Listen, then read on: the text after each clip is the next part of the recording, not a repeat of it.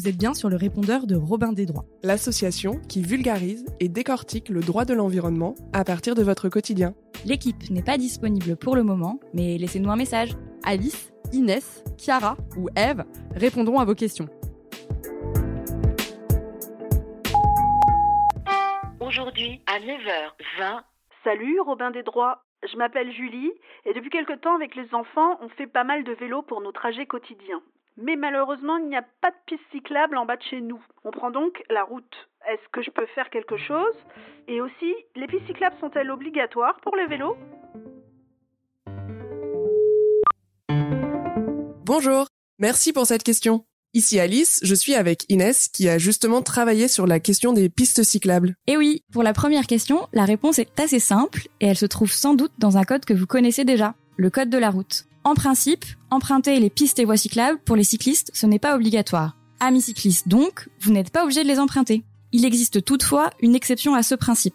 Les intercommunalités, c'est-à-dire les communautés de communes ou les métropoles, peuvent décider de rendre ces voies obligatoires, très souvent pour votre sécurité. Dans ces cas-là, c'est toujours signalé, en général par un panneau bleu circulaire avec un petit pictogramme de vélo blanc dessus. D'accord. Donc euh, normalement, les cyclistes peuvent rouler sur les pistes cyclables, bien sûr, mais aussi sur la route partagée avec les voitures. Et d'ailleurs, qui est responsable de l'aménagement sur les voies cyclables? Eh bien, il y a un indice dans la réponse à la question précédente. Les communautés de communes et les intercommunalités sont responsables de la stratégie mobilité de leur territoire. Dans ce cadre, elles élaborent un plan de mobilité qui, lui, doit prévoir la continuité et la sécurisation des itinéraires cyclables et piétons.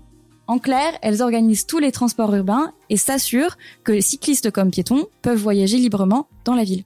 Finalement donc, l'aménagement proactif des voies cyclables dépend de votre mairie et de votre intercommunalité. Donc si je comprends bien, ce sont les maires qui décident de construire des pistes cyclables dans nos villes.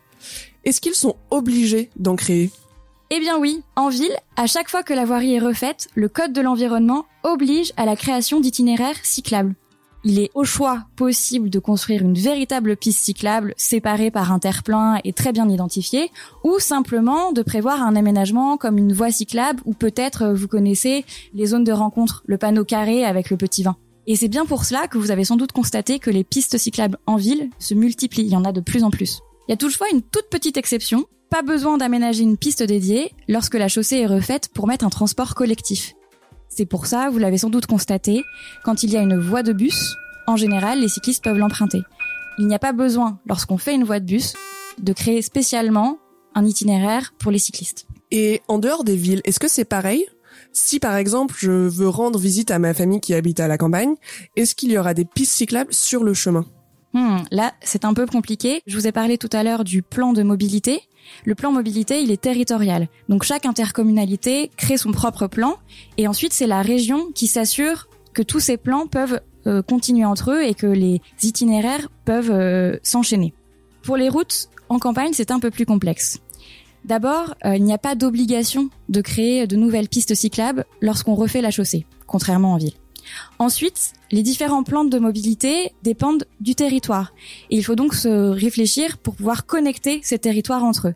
Normalement, c'est la région qui s'en charge. Les plans mobilité peuvent prévoir des itinéraires cyclables pour relier les différents territoires entre eux. Si c'est le cas, alors des itinéraires cyclables doivent être mis en place. Mais en l'absence de cette mention, c'est un peu au cas par cas et on, voit en fonction euh, du budget ou bien des, volontés des riverains. Donc pour vous qui avez très envie d'avoir une piste cyclable en bas de chez vous, ce qui est important, c'est de bien suivre euh, l'élaboration de ces plans de mobilité. En tant que citoyen, vous avez votre mot à dire. Et puis, euh, ne pas hésiter à aller vous présenter à votre mari pour en demander. Comme ça, dans le prochain plan mobilité, on prévoira sans doute un nouvel itinéraire cyclable pour vos balades en famille. Merci Inès pour toutes tes réponses. On se retrouve bientôt pour un nouvel épisode de Robin des Droits. Et d'ici là, vous pouvez toujours aller sur notre blog robindesdroits.fr. Et aussi, nous suivre sur les réseaux sociaux.